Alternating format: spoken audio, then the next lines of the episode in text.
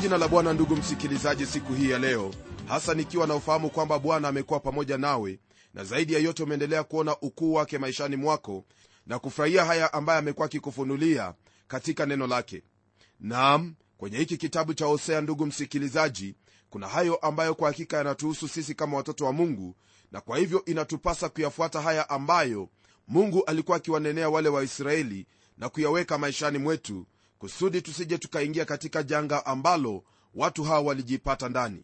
Somo letu siku hii ya leo latoka kwenye kitabu hiki cha hosea sura ya 9 aya ya tatu hadi sura ya 1 aya ya kwanza. Ndugu msikilizaji kile ambacho ningependa ufahamu hasa kwenye sura hii ni kwamba kile ambacho twazingatia ni kuhusu jinsi ambavyo watu hao walikuwa wakitazama ufanisi wao na kufikiri kwamba kwa kuwa kuna mazao mengi katika nchi basi hakuna lolote lile ambalo laweza kuwapata lililo baya. Ijapokuwa ni mungu ndiye aliyekuwa akiwabariki kwa jinsi hiyo waliendelea kuabudu miungu jambo ambalo mungu aliwahukumu baadaye. Neno lake bwana lasema hivi kwenye aya hii ya tatu. Hawatakaa katika nchi ya bwana lakini ifrahimu atarudi misri nao watakula chakula kinajisi katika ashuru.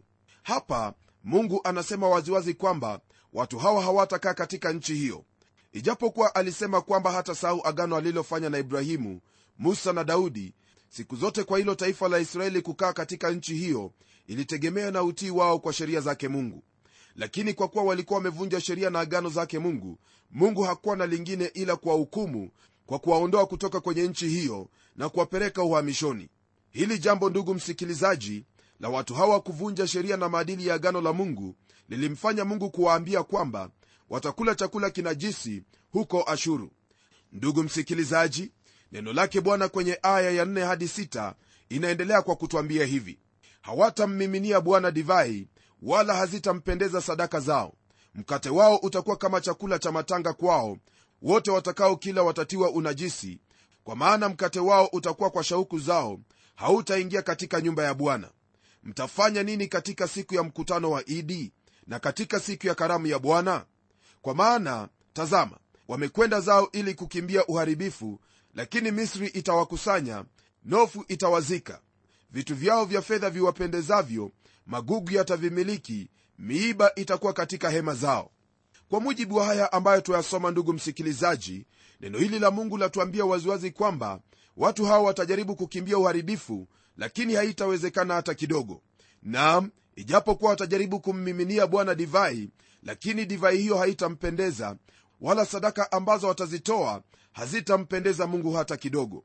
Hii ni kwa kuwa tayari katika maisha yao wao wenyewe walikuwa wamejitia unajisi kwa kufanya hayo ambayo mungu hakuagiza wafanye na kwa kuvunja sheria zake bila ya kujali. Ndugu msikilizaji unaposoma kwenye kile kitabu cha yeremia wapata kwamba kuna hao waliotelemka hadi misri na huko hawangeliweza kumwabudu mungu kama vile ambavyo wangelifurahia au kupenda jambo hili ni jambo ambalo latuonyesha waziwazi kwamba iwapo wataka kumwabudu mungu kwa furaha au kutokana na mapenzi yako itakuwa ni lazima wewe kulitii neno lake bwana kutenda kulingana na neno hilo. Maana ibada ndugu msikilizaji sio tu kwenda kanisani bali kila kitu ambacho unachokitenda iwe ni katika ofisi yako pale nyumbani au lolote lile ambalo wamtendea mwenzio fahamu kwamba hiyo ni ibada kwake mungu ndiposa neno la mungu kwenye kile kitabu cha warumi sura ya 12 neno lake bwana latuhimiza kwa maneno yafuatayo kwenye aya ya kwanza na aya ya pili. Basi ndugu zangu na wasihi kwa huruma zake mungu itoeni mili yenu iwe dhabihu iliyo hai takatifu ya kumpendeza mungu. Ndiyo ibada yenu yenye maana. Wala msiifuatishe namna ya dunia hii bali mgeuze kwa kufanywa upya nia zenu mpate kujua hakika mapenzi ya mungu yaliyo mema ya kumpendeza na kamilifu. Ndugu msikilizaji kwa mujibu wa haya ambayo tumeyasoma kwenye kitabu hiki cha warumi ni wazi kwamba ibada siyo kile ambacho unachokitenda jumapili au siku yoyote ile unapokanyaga katika maabada bali ibada ni yale ambayo unayatenda katika moyo wako na pia katika mwili wako. Kwa kuwa haiwezekani hata kidogo kujitoa mwili wako kuwa sadaka inayokubalika mbele zake mungu pasipo kwanza kujitoa wewe mwenyewe toka moyoni mwako kwa sababu hiyo basi ndugu yangu nitakusihi kwamba uweze kulitenda neno lake bwana na kuishi kulingana na neno hilo maana neno hili ndilo ambalo litakusaidia katika maisha yako siku zote. Zaidi ya hapo ndugu msikilizaji neno hili pia latuambia kwamba vitu vyao vya fedha viwapendezavyo magugu yatavimiliki miiba itakuwa katika hema zao. Jambo hili hasa lanena kuhusu jinsi ambavyo vile vitu ambavyo watu hao walikuwa wanavithamini havitaweza kuwasaidia wakati wa shida maana hakuna siku yoyote ile ambapo mali yaweza kumsaidia mtu.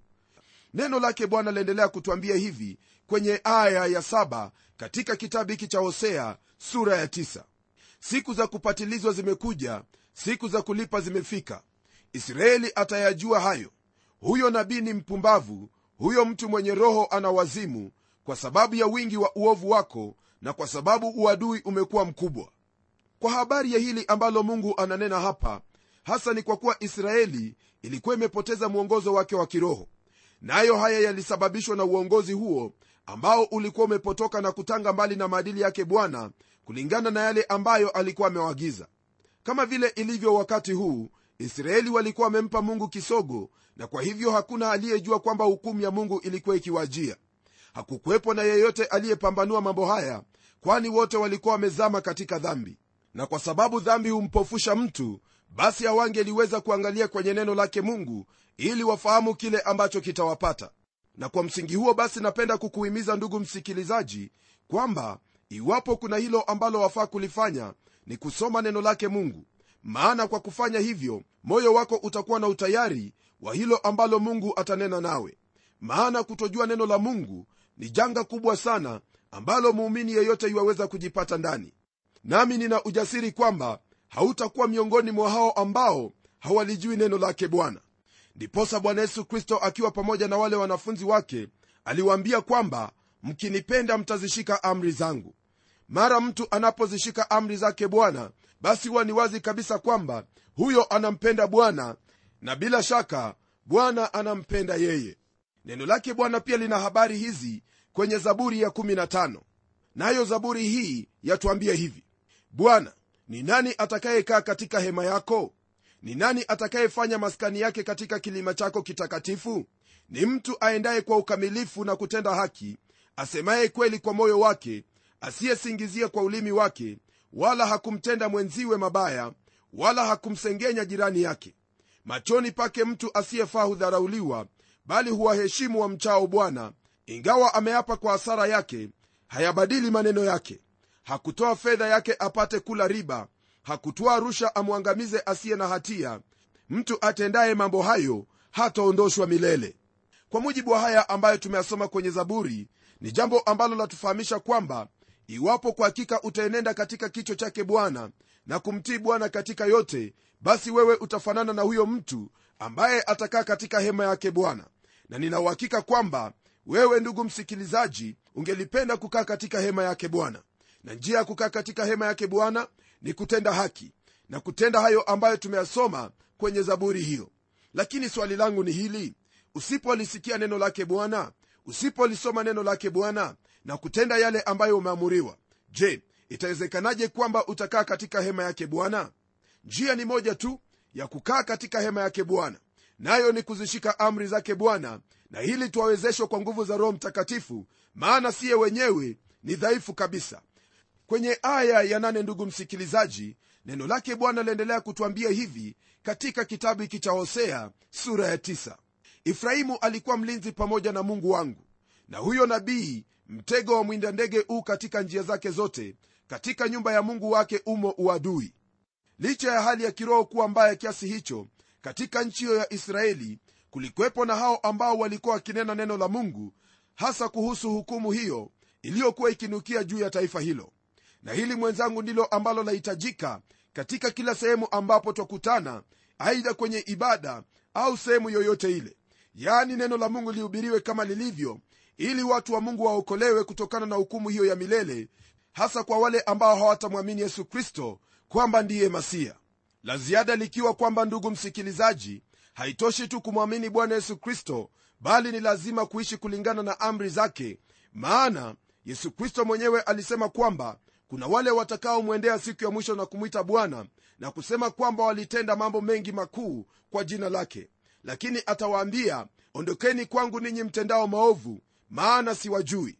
Ndugu msikilizaji mtu yaweza kufikiri kwamba alitenda mambo makuu lakini siye ndiye aliyetenda mambo makuu bali mungu aliliangalia neno lake ili kulitimiza. Mungu hayatimizi maneno ya watu bali hutimiza neno lake. Ndiposa yesu kristo hata waambia watu hao kwamba hawakutenda mambo hayo. Maana ukweli ni kwamba licha ya kuwa mambo hayo yalitendeka katika huduma zao lakini sio wao ndio ambao walifanya mambo hayo kwa kuwa mwanadamu hana uwezo wowote ule wa kuponya kipofu au kufanya lolote lile ambalo ni la maajabu. Mwanadamu ni lazima kumtegemea mungu. Naam mtu yaweza kufanya lolote lakini iwapo hataishi kulingana na maadili yake mungu yu katika hicho kikundi ambacho kristo atakiambia ondoka sikujui. Ndugu yangu wewe utakuwa upande upi? Ni vyema kulitii neno lake mungu kulitenda neno hili maana neno hili ndilo ambalo twahitaji kulitenda. Aya ya tisa ndugu msikilizaji yaendelea kwa kutwambia hivi. Wamejaribu mno kama katika siku za gibea ataukumbuka uovu wao atazilipiza dhambi zao. Kwa kweli rafiki yangu mungu alikuwa amemaanisha kuwahukumu watu hawa iwapo hawatageuka na kuyaacha maovu yao. Naam anasema kwamba atawapatiliza dhambi zao. Na hili ndilo ambalo humpata kila mmoja anayekosa kulipokea neno la mungu. Kuna huo uwezekano wa leo hii wewe kupuuza neno hili lakini siku yaja ambapo utasimama mbele ya neno hili hili na kutoa hesabu yako. Je hesabu yako itakuwa ipi? Hilo litakuachia utafakari tunapoendelea kwenye aya ya kumi ambayo yasema hivi mimi nalimkuta israeli kama zabibu nyikani nami niliwaona baba zenu kama matunda ya mtini yaliyoiva kwanza wakati wake wa kwanza. Lakini walikwenda baalpeori wakajiweka wakfu kwa kitu cha aibu wakawa chukizo kama kitu kile walichokipenda. Kwa mujibu wa maandiko haya ambayo tumeyasoma ndugu msikilizaji ningelipenda ufahamu kwamba mzabibu na mkuyu ni mfano wa taifa la israeli ambayo imetumiwa mara nyingi sana katika neno lake bwana israeli ndugu msikilizaji hawakuabudu tu sanamu katika samaria na betheli wakati wa utawala wa ahabu na mkewe yezebeli bali wao pia walileta wale manabii wa baali. Kwenye aya ya 11 neno lake mungu liendelea kwa kutwambia hivi naye efraimu utukufu wake utarukia mbali kama ndege uzazi hautakuwako wala aliye na mimba wala achukuaye mimba. Ndugu msikilizaji jambo hili ambalo twalisoma hapa twaona kwamba kwa hakika hukumu ya mungu ilikuwa juu ya taifa hili. Maana neno hili linaposema kwamba utukufu wake utarukia mbali kama ndege na uzazi hautakuwepo wala aliye na mimba wala achukwaye mimba mambo haya yote ni mambo ambayo mungu alikuwa amenena nao katika kile kitabu cha kumbukumbu la torati pamoja na mambo ya walawi kwamba mara tu watakapoacha kumfuata bwana mungu wao basi haya ndiyo ambayo yatatendeka. Na hili kwa hakika ni laana ambayo inatokana na watu hao kumwacha mungu na kugeukia miungu mingine. Na jambo hili ni jambo ambalo wafaa kulitia moyoni sana na kulizingatia kwa kuwa mtu anapomwacha mungu mambo mengi ambayo ni maovu humtendekea. Maana shetani anakuwa ni karibu sana naye licha ya kwamba anazuiwa kufanya mambo kadha wa kadha. Lakini kwa kuwa huyo ambaye amemwacha mungu hana kinga yoyote ile basi mara nyingi shetani humfanyia kazi yake. Ndugu msikilizaji ni vyema kumfuata mungu maana mungu ndiye utukufu wako mungu ndiye baraka zako.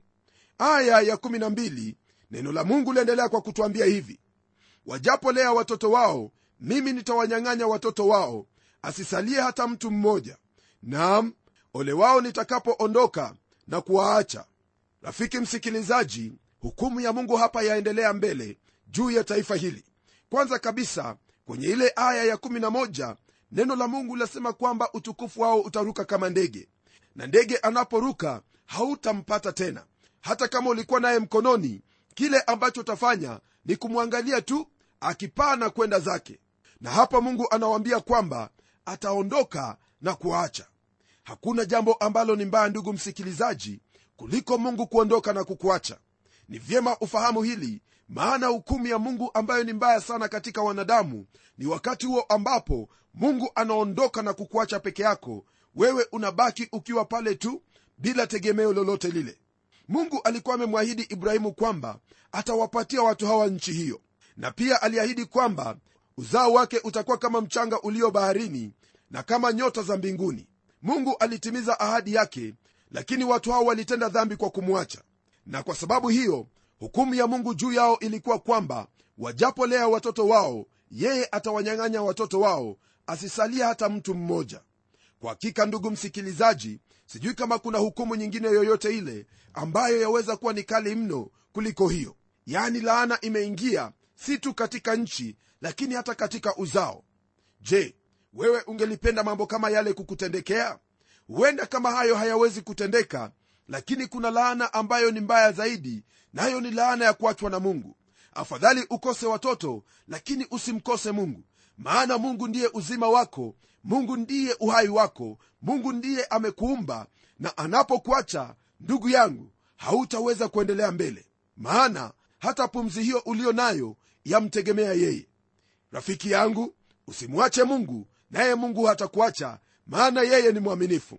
Na iwapo ulikuwa umemwacha mungu na kuondoka na kutanga mbali rudi kwake maana yeye ana neema na huruma za kukupokea tena aya ya 13 ndugu msikilizaji yaendelea kwa kutwambia hivi. Ifrahimu amepandwa mahali pazuri kama nilivyoona tiro lakini ifrahimu atamtolea muuaji watoto wake. Kwa mujibu wa aya hii ndugu msikilizaji neno hili la mungu latuambia kwamba ifrahimu alipandwa mahali pazuri kama vile alivyoona tiro. Wakati huo mji wa tiro haukuwa umehukumiwa na ulikuwa ni mji mkuu wenye biashara nyingi na mataifa yote yalikusanyika huko kufanya biashara sifa na ufanisi wa mji huu ndugu msikilizaji ulionea kote kote kama vile homa kali na hata kuwaleta wale ambao walikuwa ni wa ufalme huo wa efraimu ili kufanya biashara pamoja nao na pia baadaye wao wenyewe kufanyika kuwa ni wana biashara nam kulikwepo na aliyo ya ufanisi ambao uliwafanya watu kuweza kudanganyika maana walifikiri kwamba kutokana na huo ufanisi mungu yu pamoja nao. Lakini neno lake bwana aliendelea kutuambia hivi kwenye aya ya 14 wape ee bwana utawapa kitu gani? Wape tumbo lenye kuharibu mimba na maziwa makavu. Ndugu msikilizaji ijapokuwa kulikwepo na ufanisi wa kila namna wanawake wa taifa hilo walikuwa tasa nayo hiyo ilikuwa hukumu ya mungu juu ya taifa hilo. Aya ya15 nayo yaendelea kutupa zaidi yale ambayo mungu alikuwa akinena na watu hawa.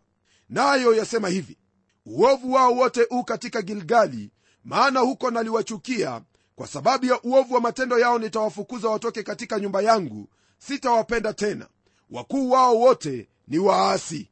Kwa lugha nyingine ndugu msikilizaji mungu anawaambia kwamba kwa sababu ya hayo ambayo walikuwa wakiyatenda gilgali hasa dhambi walizokuwa wakizitenda ndizo ambazo zilifanya hasira yake kuwaka juu yao na hata kuleta hukumu juu yao. Hili lafaa kuwa ni onyo kwetu pia maana dhambi yoyote ile katika taifa lolote lile ni chukizo machoni pake mungu na mungu hana budi kuhukumu nchi yoyote au mtu yeyote yule anayetenda mambo kama yale. Kisha tunapotelemka kwenye aya ya16 neno lake bwana latuambia hivi. Efraimu amepigwa mzizi wao umekauka hawatazaa matunda. Naam wajapozaa nitaliua tunda la tumbo lipendwalo sana. Hapa ndugu msikilizaji mambo ambayo tuayapata siyo mengine bali ni laana na hukumu juu ya taifa hili la israeli. Hukumu ya mungu haikuwa tu juu ya nchi bali pia ilikuwa juu ya watoto wote ambao watazaliwa. Hata wakiwa tumboni mungu anasema kwamba atawaua humo humo. Je ni yapi hayo ambayo kwa hakika mungu hawezi kuyafanya? Iwapo tutamkosea mungu basi ni lazima tujiandaye kupokea hukumu yake. Kwa kumalizia sura ya 9 neno lake bwana latuambia hivi kwenye aya ya 17 mungu wangu atawatupilia mbali kwa sababu hawakumsikiliza nao watakuwa watu wa kutangatanga kati ya mataifa. Kwa mujibu wa aya hii ya 17 tayari twaona kwamba kwa hakika ndugu msikilizaji mungu alikuwa amenuia kuwatupilia mbali kabisa ili kwamba watu hao wawe wakitangatanga kati ya mataifa. Kuna hizo kabila kumi ambazo hadi leo hii hatuna uhakika mahali ambapo zipo lakini twafahamu kwamba hawakurudi baada ya ule utumwa kuna huo uwezekano kwamba walirudi pamoja na wale ambao walirudi toka babeli lakini wengi wao leo hii wametawanyika katika mataifa mengi. Kwa hakika ndugu msikilizaji hili ambalo mungu alikuwa amelinuia kulitenda ndilo ambalo alilitenda jambo ambalo laonyesha ubaya wa dhambi na uovu wa dhambi. Ijapokuwa watu hao walirudi na kuingia katika nchi yao jambo ambalo lipo hapa msikilizaji ni kwamba watu hao wamechangamana sana yani wale ambao ni wa kabila la yuda na benjamini pamoja na zile kabila zingine kumi. Kiasi kwamba si rahisi myahudi yeyote kukwambia yeye ni wa kabila lipi. Ndugu msikilizaji mtu anapomkosea mungu taifa linapomkosea mungu mungu huwaondosha mbali kabisa na zaidi ya yote huwahukumu kwa hayo ambayo wametenda. Na kama mungu alihukumu taifa ambalo alilichagua sidhani kwamba wewe ndugu msikilizaji utaponea popote pale mahali pako ambapo waweza kuponea ni sehemu moja tu nayo ni katika yesu kristo mwana wa mungu aliye hai. Tunapogeukia sura ya kumi ndugu msikilizaji twaendelea na sehemu ambayo pia mungu anaendelea kutangaza hukumu yake juu ya taifa la israeli. Hasa kwenye sehemu hii tutatambua jambo lingine ambalo israeli walikuwa wakifanya ambalo lilimfanya mungu kumhukumu. Neno la bwana lasema hivi kwenye aya ya kwanza israeli ni mzabibu utoao matunda yake kwa kadiri ya wingi wa matunda yake kwa kadiri iyo hiyo ameongeza madhabahu zake kwa kadiri ya uwema wa nchi yake kwa kadiri iyo hiyo wamefanya nguzo nzuri. Kulingana na aya hii ambayo yatufungulia sura hii ya kumi msikilizaji mungu hakusema kwamba israeli ni mzabibu usiozaa matunda. La hili hasa ni kwa sababu wakati huo israeli walikuwa wamefanikiwa sana. Mungu aliendelea kuonyesha wema wake juu yao ijapokuwa waliendelea kutenda dhambi yeye aliendelea kunena nao kwa njia ya manabii wake kuhusu hukumu ambayo itakuwa juu ya nchi hiyo. Israeli walikuwa na mazao mengi sana lakini hawakumpa sifa yule ambaye aliwafanya wafanikiwe mungu ambaye aliwaokoa. Mafanikio haya yaliwafumba macho watu hawa hata wasione hali waliokuwamo. Kwa kadiri ya wingi wa matunda yao ndivyo nao pia walivyoongeza madhabahu yao yani kama vile watu walioongezeka ndivyo sanamu ziliongezeka na dhambi kuzidi. Mfano huu wa mzabibu msikilizaji unatukumbusha kile ambacho bwana yesu kristo alisema katika kitabu cha yohana sura ya 15 alisema kwamba yeye ndiye mzabibu wa kweli. Kwa lugha nyingine alikuwa akisema kwamba ninyi mmekuwa mkidhani kwamba kwa sababu mnaitwa kama taifa la mungu basi mna ushirika wa kudumu na mungu. Lakini sasa hayo si kweli tena. Bwana yesu kristo alianza kuwaita watu kwake mwenyewe kwa jina lake nao hao wakawa matawi ya huo mzabibu wa kweli. Matawi hayo ndugu msikilizaji sio wengine bali ni wale ambao wamemwamini yesu kristo kama bwana na mwokozi wa maisha yao. Aliposema kwamba yeye ndiye mzabibu wa kweli alimaanisha kwamba wale wanaoitwa kwa jina lake hawahitaji tena kuabudu kwenye hekalu lakini kwa yeye watapatanishwa na mungu na kuishi kwa mungu. Hivyo ndivyo ilivyo kwa hao ambao wamemwamini yesu kristo waweza kuwa wafikiri kwamba kwa kuwa unafikia sehemu fulani wewe ndiwe mtoto wa mungu wewe ndiwe una uhusiano wa kudumu na mungu. Lakini uhusiano tu ambao waweza kuupata msikilizaji na huyo mungu ambaye amekuumba ni uhusiano kupitia yesu kristo. Maana yesu kristo ndiye mpatanishi kati ya mwanadamu na mungu. Hakuna mwingine awaye yote yule anayeweza kukupatanisha na mungu. Ishi katika yesu kristo uwe tawi ambalo litazaa matunda yanayompa mungu sifa kwa kinywa chako pamoja na matendo yako. Ndugu msikilizaji haya yote yanawezekana kwa imani katika yesu kristo. Na tuombe. Baba mungu katika jina la mwanao yesu kristo na kushukuru kwa ajili ya ndugu yangu msikilizaji maana ameyasikia haya ambayo umemtaka kusikia kusudi aishi kulingana na agano lako ambalo umefanya naye kwa njia ya mwana wako yesu kristo ni ombi langu kwamba anapofanya jitihada la kusoma neno lako na kulitii utamwezesha kwa nguvu za roho mtakatifu kutenda haya yote kwa utukufu na sifa ya jina lako. Naomba haya nikijua kwamba ndiyo utakayoyatenda maana yamo katika mapenzi yako kwa jina la yesu kristo ambaye ni bwana na mwokozi wetu. Amen. Ndugu msikilizaji mimi nimebarikiwa kabisa kuwa pamoja nawe na zaidi ya yote najua kwamba tumebarikiwa pamoja kwa kujifunza kutoka kwenye neno hili. Tukutane tena kwenye kipindi kijacho ili tuendelee kuona ni yapi ambayo mungu ametuandalia. Hadi wakati huo na kutakia heri na baraka zake mungu. Mimi ni mchungaji wako jofre wanjala munialo na neno litaendelea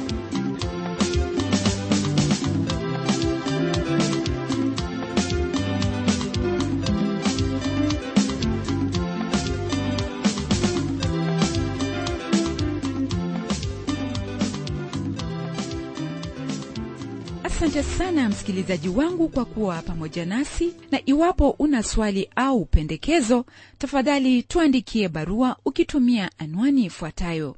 Andika kwa mtayarishi kipindi cha neno transworld radio. Sanduku la posta ni 21514 nairobi kenya.